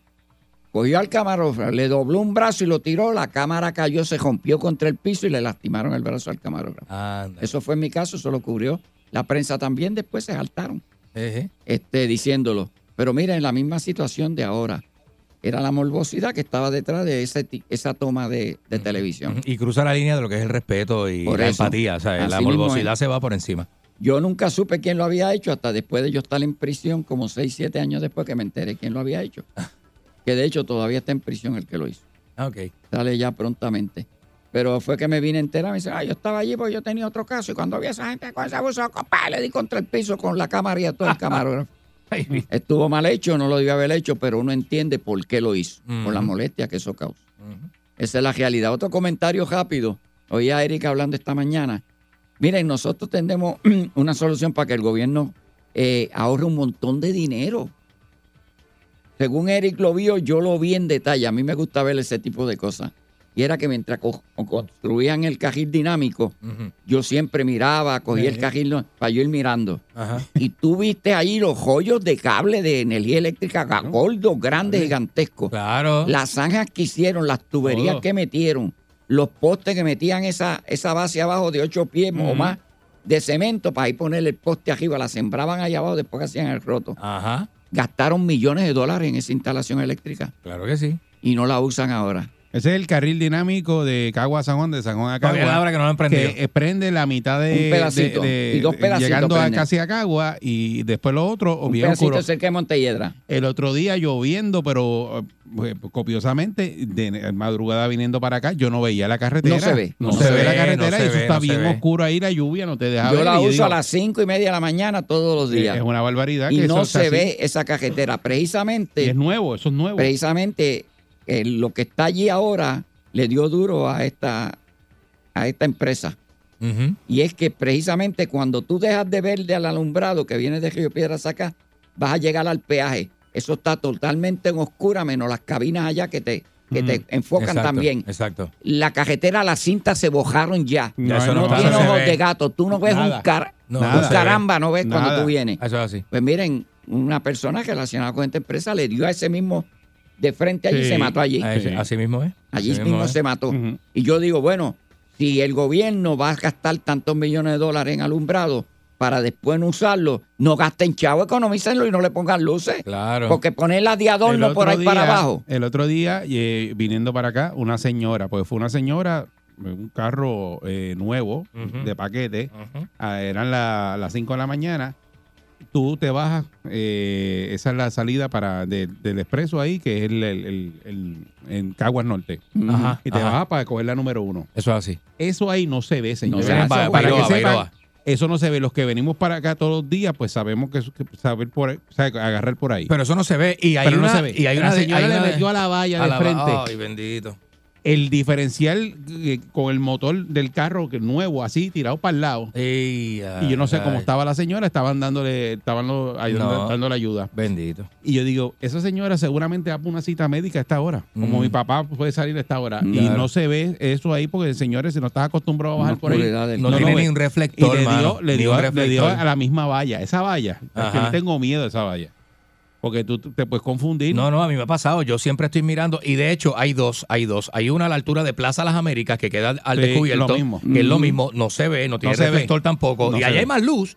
Allá hay más luz y no se ve. Imagínate la del peaje de Caguas Norte. Esa es la realidad. Sí, y la 30, viniendo para acá, cuando te vas aquí en Plaza Centro, esa salida ahí de Plaza Centro, esa es la oscuridad. Ay, el que bendito. No está acostumbrado ahí. Yo que vengo todos los días, tengo que mirar bien para meterme por ahí. Sí, porque oye, eso no se ve ahí. No se ve. Tú vienes en la 30 para subirte aquí en Plaza Centro para que llegar aquí a la Muñoz Marín. Ahí eso no se ve, pero ahí no hay luz. Problema de alumbrado no lo hay. Yo lo que hago es que busco un carro y sigo detrás del otro carro que va al frente. Si el día que el otro carro no vea, nos vamos los dos.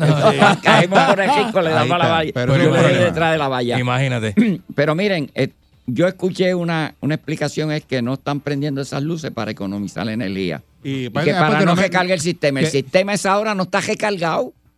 A las 4 o 5 de la mañana no, casi nadie está usando luz a esa hora. Que no te cobren el carril. No hay. Segundo, cuando ellos te ponen y se hacen los costos para cobrarte el peaje, incluyen los gastos de luz, seguro. Pues que le bajen el peaje, la peseta, los 30 chavos que te cargan por la luz, claro. Pero bajen a uno porque ya no la están usando. A veces está en 2.35, está en 3 por pesos. Eso, el carril dinámico, o sea, es una pasada. Mire, yo una vez conversé con alguien que se puede hacer una demanda de clase en contra del gobierno y de las compañías del gobierno que controla eso, porque te están cobrando por un servicio que no te están dando y eso te están robando, chicos. Miren, y eso por otro lado, eso debe ser ahora, si es que es un problema de construcción que tienen, pues otro atirantado más. Ajá. De aquí a 10 años lo arreglarán cuando puedan. Que de eso, el carril tiene los bumps, eso. Tiene como unos lomos ahí. Unos lomos, eso no quedó ahí flat. Y entonces le quedaron los manholes en el medio de... En el medio le quedó... Como un ingeniero hizo el manhole en un expreso en el medio del carril. Se supone que quede por el paseo por ahí el manhole. ¿Cómo le salió eso mal? Pues, mire, aquí hay otro atirantado que la gente no habla, eso mismo de los bombs en la carretera. Y es la carretera que va de Humacao a Fajardo. Expreso ese. El expreso Celso Barbosa. Eso es una salvajada, las subidas y los chichones que tienen, que tú a veces vas y que el carro se te queda en el aire cuando cae. No, muchachos, bien pues, peligroso. ¿Qué ocurrió ahí? Nadie investigó eso. Hicieron un expreso, alguien certificó que estaba bueno. Se echó el billetito al bolsillo que le dieron para que certificara. Y ahí se jorobó. Y esa carretera tiene un montón de problemas. Uh-huh. O sea, que esas son de las cositas que están ocurriendo y uno dice, bueno, es parte de lo que estamos sufriendo. Miren, la gente me estuvo preguntando en la calle que nosotros estamos hablando de los problemas en los tribunales, que si los tribunales eran confiables en Puerto Rico. Miren, por regla general son confiables, pero las excepciones son muchas, continuas y fuertes. Y como yo he dicho y lo repito de nuevo, los tribunales de justicia en realidad no son tribunales de justicia. Son un lugar donde van dos partes a competir y el que tenga más recursos, el que tenga más capacidad, el que tenga un montón de cosas, es el que está supuesto a ganar. O más reputación o más conexión. Por eso. Y eso hemos lo visto aquí nosotros en caso. Nosotros vimos un ex gobernador que fue a un juicio con 10 personas más. Mm. Ellos buscaron sus abogaditos que podían pagar. Él buscó abogados de millones de dólares y él salió bien. Mm. Por los chavos de la gente. Por los chavos de la gente. Vimos otra persona en Puerto Rico, hijo de un juez federal, que mató a su mujer y nadie tiene duda de que él es el asesino de la mujer. Eso es así. Y está en su casa. ¿Dónde está hoy? En su casa. Tu casa, ¿verdad? En su casa. ¿Y por qué ocurrió eso? Porque, mire, es una defensa. 2 huevitos fritos se hizo esta mañana. Ajá. Que costó y sigue costando millones de dólares. Así es. Una defensa donde, pues, la información dice que su padre tuvo que ir al banco en 2 ocasiones a sacar millones de dólares. Y de hecho, después que él estaba convicto, fue que cambiaron la ley. Sí. Para él, y entonces él aprovechó, ¿verdad?, ese cambio de la ley para poder salir de prisión. Por eso, pero ya ellos tenían un montón de recursos. No. Y han estado peleando porque aunque el caballero padre del señor murió, él dejó pago eso hasta que per séculas. Per séculas seculorum. y yo le digo que ha costado millones de dólares porque se sabe que el padre en 2 ocasiones, como yo dije, tuvo que ir al banco a buscar millones de dólares, que cuando los pidió le dijo, oye, eso no está disponible ahora, y es que espera un rato, es como lo hacemos, que tuvieron que ir cogiendo otros bancos a buscar chavos. Oye, eso. Para darle los millones que fue a buscar la primera vez. Y la segunda vez lo anunció y se los buscaron y se los tenían ready. Y usted es el experto, Alejo, pero el difunto fue y dañó la escena del crimen. También. Pero miren, ¿qué le digo? Pues la persona que se supone que sabía más que nadie de que había que proteger la escena, las caminaron. Y la policía, como ocurre en tantas ocasiones, y créanme, lo vi los otros días también, de nuevo, una escena de un crimen donde en multitud, mientras más alto el rango, más quieren ir a ver y son más morbosos, quieren ir ellos ver el muerto y ver la escena ellos mismos. Y como nadie se atreve a pararlos en el camino, se mandan por ahí para adentro. Y tú ves las escenas, los otros días yo vi una escena que daba pena de un asesinato donde había más de 30 policías y tú los veías en las cámaras de televisión que entraban a mirar la muerta que estaba en el balcón y salían. Y eso era una escena que había que protegerla. Como yo dije en una ocasión aquí, antes, oye, uno no dejaba entrar ni al fiscal. Yo fui a investigar un caso de un avión que cayó en Barrio Obrero y cayó en el medio de la avenida, mató a todo el mundo, explotó, quemó aquello allí y todo. Y era una escena dantesca. Y yo llegué y tuve que pedir 2 escuadras de la Fuerza de Choque para proteger la escena. Y protegimos, primero tuvimos 2 horas para proteger la escena nada más, para poder empezar a trabajar. Y cuando yo tengo todo protegido, que me estoy preparando para empezar a trabajar con el equipo que teníamos, yo veo que viene un grupo de gente por la calle caminando en medio de la escena. Y le grito al que dice, oye, páralos, ¿quiénes son esos ahí? Páralos, páralos. Y voy para allá y me dice, no, ese es el fiscal. Yo, pues, ok, voy donde él, ¿quién es el fiscal? Era uno chiquitito, él debe ser enemigo mío todavía. Y lo miré y le dije, ¿tú eres el fiscal? Sí. Identifícate, identificó. Ok, ¿qué quieres? No, que yo vengo a la escena. Ok, ¿quiénes son los que andan contigo? La prensa. Pues mira, esos de la prensa, yo les dije que tenían que pararse de aquella calle para allá. No, pero vienen conmigo. Ok, vienen contigo, no pueden entrar. Pues van a entrar conmigo, pues tú tampoco entras. Le dije al sargento que estaba así, dan un paso, agéstalos a todos y llévatelos a todos, incluyendo el fiscal. Mira para allá. Y el fiscal entró solito después con uno que yo le puse al lado para que caminara por donde la gente le decía que caminara. Y así era que funcionaban las cosas antes. Mira para allá. Ahora no, ahora el fiscal llega 3 horas después cuando la escena no sirve y hace el disparate de los muchos disparates que hacen, porque es la realidad. Pero miren, en los tribunales aquí en Puerto Rico se han mandado a asesinar testigos. Uno de los casos más grandes que hay aquí es el de Jessica, que era una joven testigo en unos asesinatos contra un caballero que ellos han muerto casi todos en prisión, y el individuo va y contrata porque tenía dinero a uno de los abogados más prominentes que habían en Puerto Rico, de apellido Cátala Fonfría, y el abogado, como yo les digo, aquello es una competencia, él quería ganar la competencia de las imputaciones que le habíamos hecho de asesinato. Se acercó un agente de la policía, un agente que trabaja con nosotros, Ernesto Gil Alzola, pues se acercó al comandante de la división de homicidio, Emeterio Ortiz en ese entonces, y lo convencieron. Nosotros, esa muchacha tenía tanto miedo y ella no quería declarar porque decía, me van a matar. Han matado ya 2 testigos de 2 casos que había en contra de ellos y me van a matar y yo he visto cuando los mataron. Por eso te necesitamos de testigos. No me matan, no, nosotros te vamos a proteger. Miren, vaciamos una oficina en la división de homicidio, al lado del comandante de la división de homicidio. Hicimos un cuarto allí, en el cuartel general, en el piso 2, ahí en Atorrey. Pusimos una cama y todo, y la pusimos allí. Con una seguridad de que, imagínense, aparecer el portón del parking, el retén de abajo, coger el ascensor, subir al piso nosotros, pasar el retén, del retén entrar a homicidio, que siempre habían agentes para aquí y para abajo con las pistolas y los revólveres en las manos, y cogerla, nadie iba a llegar a eso. Pues mire, convencieron, el abogado convenció a la gente, Alzola, él fue y habló con Emeterio Ortiz, que tenía 3 mujeres y 12 hijos y había que darle chavo a veces para la leche de los nenes, porque no tenía, y así era, esto no es un gelado. Él llegaba, chicos, me están llamando y los nenes no tienen leche. Y nosotros le damos 2, 3 pesos a que fuera y comprara 2 o 3 litros de leche y se los llevara a los nenes, así era eso. Pues fue y convenció a Emeterio. Emeterio saca a esa testigo del cuartel general, lo monta en un carro, se cogen a la gente, le meten 2 tiros en la cabeza y la botan allá por Cejo Gordo, en la playa por allá abajo. Anda. Y miren qué ocurrió ahí. Que cuando ese caso ocurre, ¿a quién le pusieron el dedo? Alejo Maldonado. Y supuestamente el que había hecho eso era Alejo Maldonado. Yo no estaba por todos esos lares por allí ni nada, pero como era. Pues miren, empiezan a investigar y cogen a Emeterio Ortiz. Emeterio Ortiz se vació por la palanca seguida y dijo, sí, como los güeyes. Por eso, todos los güeyes. ¿Y cómo estuvo con Maldonado eso? Alejo no estuvo en esto. Pero ¿cómo que no? No, pues si nosotros tenemos información de que él fue el que planificó. No, Alejo no sabe un caramba de esto. Anda. Eso lo hizo fulano, Ernesto Gil Alzola, con el licenciado Fonfría. ¿Cómo el licenciado Fonfría? Sí.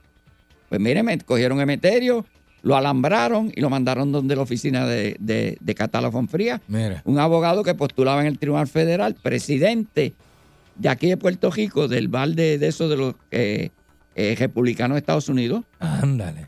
Él era el que decía, mira, pongan aquel Marshall, escojan este juez. Ese poder tenía ese individuo aquí.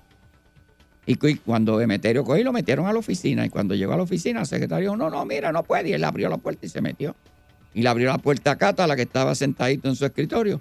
Y Cátala, tú no vienes, tú no puedes entrar aquí, te voy a llamar a la policía, así para aquí, para allá. Y ahí Emeterio hizo un espectáculo bueno, que si dieran Óscares, le hubieran dado el Óscar a él ese año, se lo ganó. Es más, todavía si lo dan, se lo dan. ¿Y qué hace el individuo? Cogió, le dijo, ¿tú te crees que yo estoy alambrado? Se quitó la camisa. Yo no tengo nada, ¿ves? ¿Tú te crees que yo estoy alambrado? Se bajó los pantalones, se bajó los calzoncillos, levantó lo que tenía y lo enseñó. ¿Ves que no tengo nada? Dio la vuelta. Mira, ¿tengo algo? No. Se cogió, se subió los pantalones, tiró los zapatos, bajó las medias. ¿Tengo algo? No tengo nada. Y Cátala le dice, bendito, da pena la grabación. Chicos, perdona, porque si nos cogen nos van a dar perpetua. Y yo me tengo que cuidar.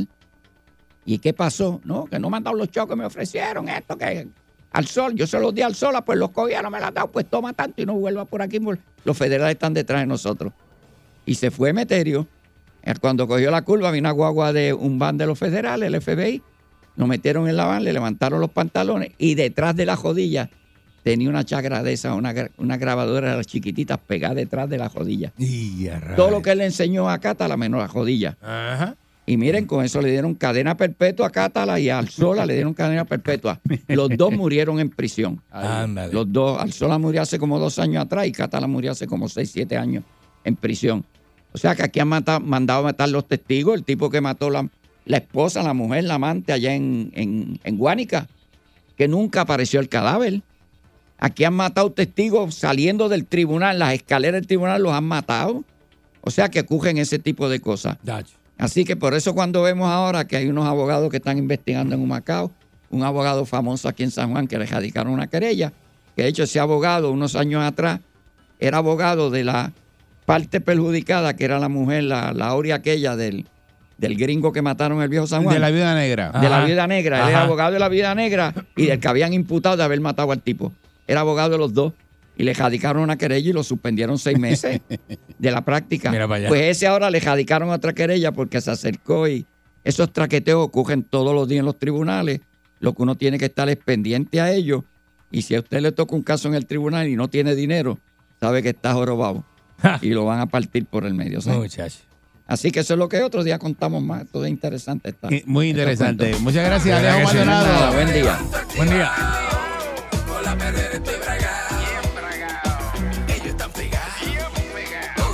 Sintonizado, La Perrera imparable como tsunami, pa' que vacilan los nenes, los papi y la mami, y si un buen día quieres comenzar, sube el volumen que ahora vamos a cantar, me quedo con La Perrera, me quedo con La Perrera, la que le gusta a mi gente, me quedo con La Perrera, aquí la paso bien. Son 5:30 a 10. 99.1. La que le gusta a mi gente. La Perrera. Salsoul. Oye.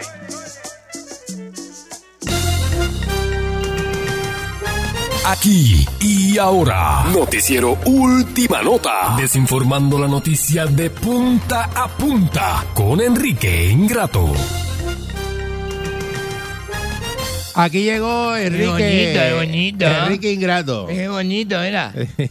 Pantalón verde a la vista, señores y señores, buenos días. de bonita.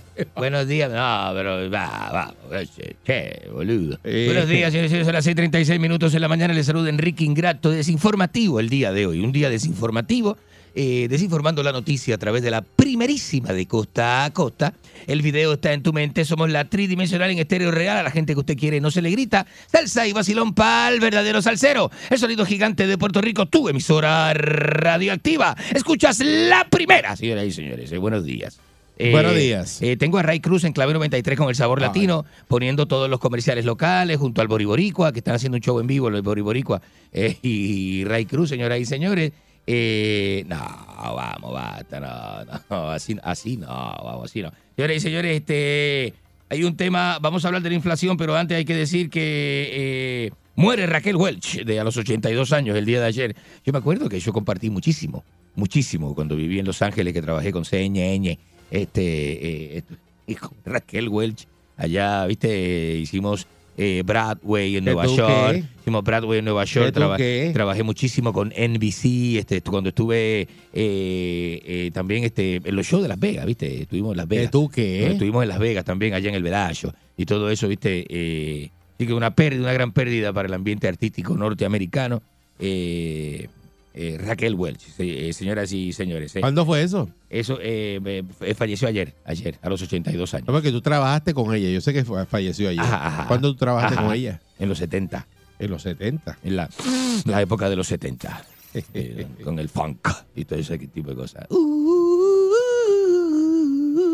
Señoras y señores, Casey and the Sunshine Band. ¿Usted se acuerda de eso? Ay, Dios. De Casey and the Sunshine Band. Sí. Ay, bonito. Época, tengo el disco en casa. Una época bonita. Lo tengo en pasta. Ese disco tengo, lo tengo en pasta. Ese disco representa la época en que la cocaína se vendía en las barras de las discotecas en potecitos de cristal. Pregúntale a este. Pregúntale a este. Que usted vea. Señoras y señores, dicen que van a arreglar el tren urbano. ¿Pero arreglar el tren urbano de qué? ¿Para qué? Métanle métanle $2. Candela. Métanle candela a eso, métanle $5 de gasolina y una caja de fósforo. Con eso se arregla el tren urbano. Con eso se arregla el tren urbano, económico, $5. Con $5 usted arregla ese problema. Le mete $5 de gasolina. Botando chavo ahí. A los vagones le mete con una cajita de fósforo, eso, fósforo, eso, cristal. Y usted le mete candela a eso y arregle esa porquería. El tren urbano, una transportación de ¿cuánto costó eso? Eso costó como $200 millones. No. ¿Cuánto? Eso costó más. Como el tren urbano costó como $1.500 millones, ¿verdad? Chavo, eso fue lo que hizo. Ese es el legado de Pedro Rosselló. El legado de Pedro Rosselló uno de ellos, porque Pedro Rosselló es el genio de la infraestructura, ¿verdad? Oh, sí. En este país, señoras y señores. No, una cosa tremenda. Pero vamos a hablar de la inflación. ¿Sabes lo que es la inflación, loco? Es un tema no apto para bruto, ¿viste? Si usted es morón no va a entender lo que yo voy a decir. La mayoría de la gente... $2,000 y pico de millones costó. ¿Cómo? Sí. $2,000 y pico de millones. Sí. ¿El tren urbano? Sí. Y que falta de respeto al pueblo, ¿verdad? También obrero mexicano, eso no lo hizo ni aquí, eso no lo hizo en el puertorriqueño. Eso tuvo que venir los mexicanos a ensamblar eso. Ese tren, los puertorriqueños es tan bruto que no puede... Ese es los vagones más caros del mundo. Del mundo. O sea, que estos gobernadores salen a hacer proyectos como eso. Todos gobernadores, legisladores, todos los morones de aquí, de la política. Entonces salen afuera al exterior a buscar ofertas y los cogen de qué mal, ¿verdad? Qué mal, todo mal. El Rolls Royce de los trenes. Ese es el Rolls Royce de los trenes, una cosa tremenda. Sí, claro. Pues el de la Florida salió en el mismo precio. Y sabes que cruza. Llega Disney. Cruza estados, cruza desde Fort Lauderdale hasta Cuba. Desde Fort Lauderdale hasta Cuba, hasta la ciudad de Matanza llega el en Quigüey tú te montas. Llega hasta Santiago de Cuba, vamos. Oye, te montas en Quigüey, llega a La Habana. Vaya, llega a La Habana. Ya. Pues si tú sabes. Te tira ya. Es un tren que vale la pena, el de la Florida. El de la Florida te cruza desde, yo creo que desde Georgia. Desde Georgia hasta Cuba. Vamos, es así, pero está, porque, mira, desde Río Piedras hasta Bayamón. Qué estupidez más grande. Ahora de Río Piedra a Bayamón, usted llega ahora en las scooters esas eléctricas. Ahora lo van a arreglar. Le van a meter el chavo. Y ahora, señores, dice que vamos directo al grano. ¿Cómo sobrevivirá la clase media a la inflación? ¿Viste? Está malo esto. ¿Viste? ¿Sabes que el emparedado que te costaba $2.50 ahora te cuesta $7? ¿Viste? Sí. ¿Sabes esa? Están clavando. Sube todo, ¿viste? Sube todo, todo el agua. Están, sube la ¿cómo se llama? Sube la harina, el agua. El cafecito. ¿Viste? ¿Sabes el cafecito ese que te costaba $1, viste? Ya va por 2,25, loco. Están clavando, ¿viste? Pero bien duro. Que ahora $1 no te da para nada. Y me hace sentido que la juventud está la generación Z de ahora, los jovencitos que tienen 18 años. No les gusta el menudo. Y yo estaba hablando, yo estaba pensando, y yo dije, ¿pero por qué no? Hay que enseñarles que el menudo no vale nada, porque ya tiene sentido, el menudo no vale nada. Bueno, no sé, pues mi hijo siempre estaba por ahí recolectando menudo. Porque si vos lo guardás y le creas la costumbre de la alcancía, y sabes que cada peseta cuenta, ¿viste? Que cada peseta cuenta, claro, claro, está ahí, está ahí. Dame menudo para café. Está ahí, yo sigo recogiendo menudo y que se compré un café con el menudo. Mi sobrinito, ¿viste? Yo tengo un sobrinito. Y mi sobrinito, no le gusta el menudo, no le gusta. No lo coge, no lo agarra. Le tuve que enseñar, loco, ¿viste? Si me lo metes todo en un solo pote, tal vez en 2 meses, lo que está en el pote es... Lo que te gusta a ti, que te lo metas... Es significativo. Es un solo pote. No, a mí me gusta que me lo metan en un solo pote. En un solo pote porque se va acumulando, ¿viste? Dice que la clase media se siente con el mayor peso de los retos económicos, pues aunque generalmente el sector del mercado, ¿verdad? Contribuye más a la economía local, no cualifica el de la clase media, ¿viste? Estoy hablando. No cualifica para subsidio, porque el de la clase media es el peor, ¿viste? De todo. El adinerado la clase media está debajo de los adinerados. Los adinerados no tienen los mismos problemas de los pobres, ¿viste? Los pobres tienen... Jamás. Pero entonces los pobres tienen más ayuda. La ayuda que no tienen los adinerados la tienen los pobres. Y no necesariamente son adinerados, es que no cualifican porque trabajan. Claro. La clase media es la que no tiene el dinero del rico. Y está bien pelado y no te dan ninguna ayuda porque dicen, no, que tú estás trabajando. Tienes que ganarte un chispito nada más. Si te ganas ya, pasaste de este número, no te damos ayuda. Por eso, la clase media no tiene ni recursos, ni mucho, o sea, no tiene ni dinero, nada, porque vive cheque a cheque para pagar, la clase media. La clase pobre no recibe cheque y no paga, o sea, tiene ayuda. La clase adinerada no tiene problemas para pagar, pues tiene dinero. La clase media no tiene dinero y no tiene ayuda. No tiene plan médico, no tiene tarjeta de la familia, no tiene grandes salarios. La clase media es la enfermedad más grande. ¿Dónde está el jamón del sándwich? En el medio. En el medio. Siempre va uno clavado. En el medio, arriba tiene el queso y abajo tiene el tomate. El que está arriba está, mira, gozando. Y el que está abajo también está gozando. El que está abajo el que está abajo goza porque, mire, tanto el de arriba como el de abajo. Y este trabaja para mantener a este. El de la clase media. Claro, porque, de ahí sacan. Porque el rico se los chupa a los dos. El rico se los come a los dos con vinagre balsámico. Eso así. Entonces, el del medio mantiene al de abajo. Aceite de trufa te echan. Aceite de trufa, que sabor, sabroso. ¿Viste? Papas trufadas, ¿viste? Hay un sitio de papas trufadas que te lo cuento, ¿viste? Papas fritas con aceite de trufa, con cilantro encima. Queso parmesano. Ay, parmesano por encima, que eso nada más, las papas nada más en el día. Eso pega ese corazón ahí. No, las papas. Aquí. No, y después la baja con cerveza, ¿viste? Y después se acuesta en su cama con intención, pensando en que podría morir, pero... A ver qué pasa. Vamos, después... Puede morir. El aire es... Sí, le recuerdo... Yo sé que usted está muy contento, pero le recuerdo algo. La muerte está latente, ¿viste? La muerte está detrás de la oreja. La muerte puede ser hoy, ¿viste? Puede ser mañana. No diga eso. ¿Viste? No, se lo digo. Destruyendo a Enrique. Lo digo rapidito para que no... ¿viste? Yo sé que usted tiene planes, Buenos días. ¡Ajá! ¡Buenos días! Diablo, la primera vez que tú das una noticia seria, el mundo se va a acabar. Bonito, ¿viste qué bonito? Sí, hizo un análisis bien. Parece que se le fue hoy. Análisis bien. Se le fue hoy y se puso a analizar bien. No, estudié de ayer. El médico tiene al de arriba, porque tiene que trabajar por lo que el de arriba diga. Y mantiene el de abajo, así que estamos pillados por todos lados. Ajá. Así es. Yo te quiero decir que eres un sendo bugarrón. ¿Qué le pasa? Con todo y eso, él te quería llevar ese mensaje. ¿Cómo que con todo y eso? Sí, ¿Qué le pasa? Bueno, a pesar de... No, vamos. Buen día, Perrera. Buenos días, la reconcha de su hermana. Buen día. Mira este. Una ronquera que tiene de amanecido. Está tan asertivo hoy que voy hasta a comentar, brother. Adelante. Tengo la gente viene pensando. Manteniendo a los demás. Ajá.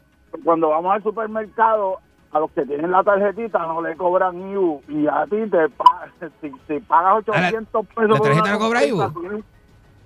La tarjeta no te paga IVU. O sea, las compras con la tarjeta de la familia están exentas con el pan. Las compras con el pan están exentas de IVU. Yo no sabía eso. Las que le dan los chavitos están exentas del IVU. No sea hablador. No sea como el que trabaja aquí, como el gordo calvo que trabaja aquí, que es un animador. El gordo calvo que trabaja aquí, que se viste. Buen día, Perrera. ¿Cómo se llama el amigo suyo? Buenos días, amigo Candy. Buenos días.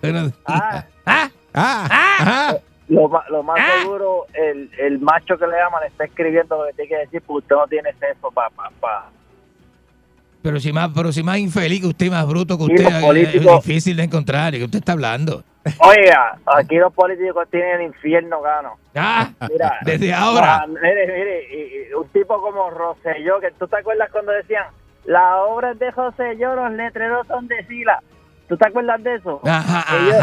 Ellos se dan con el piedra en el pecho de orgullo, como si nos hubieran hecho un fa.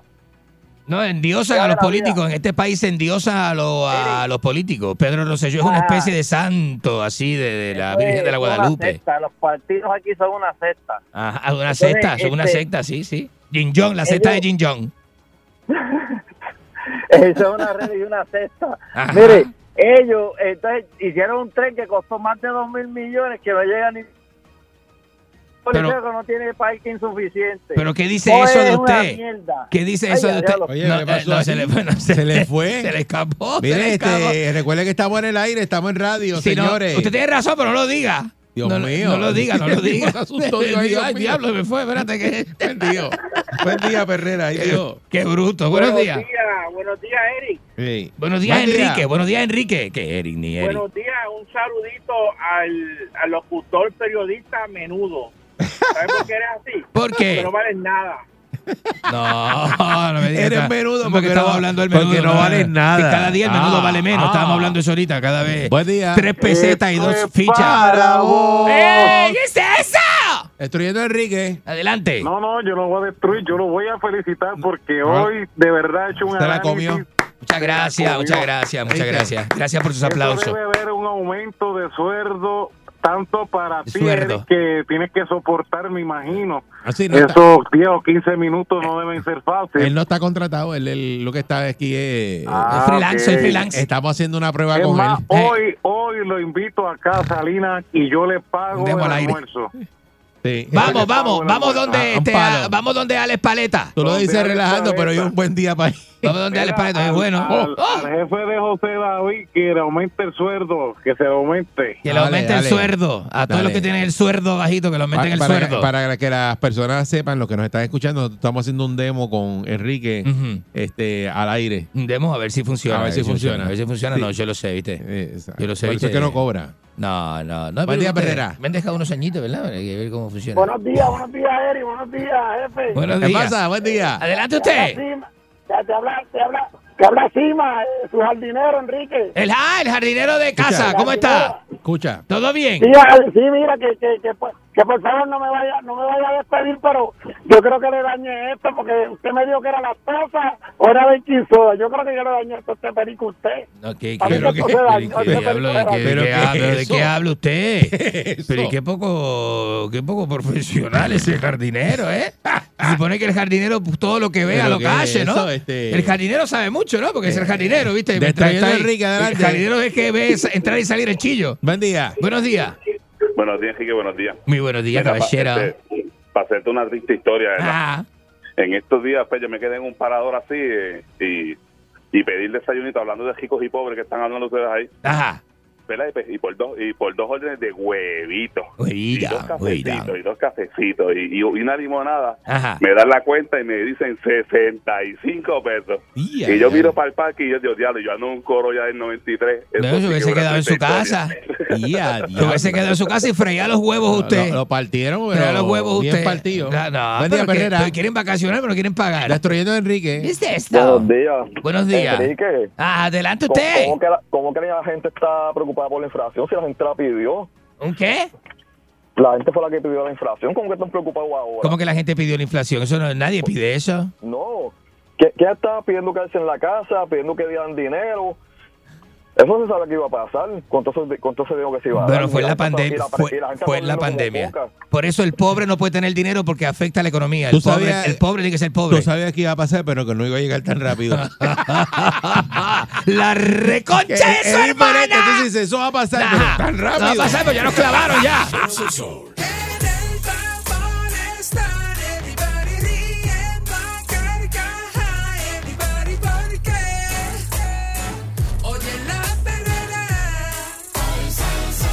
El sol. Para la mañana despierto ready porque oigo la perrera. Salsoul, Salsoul, Salsoul, perrera. 99.1 Salsoul presentó La Perrera Calle.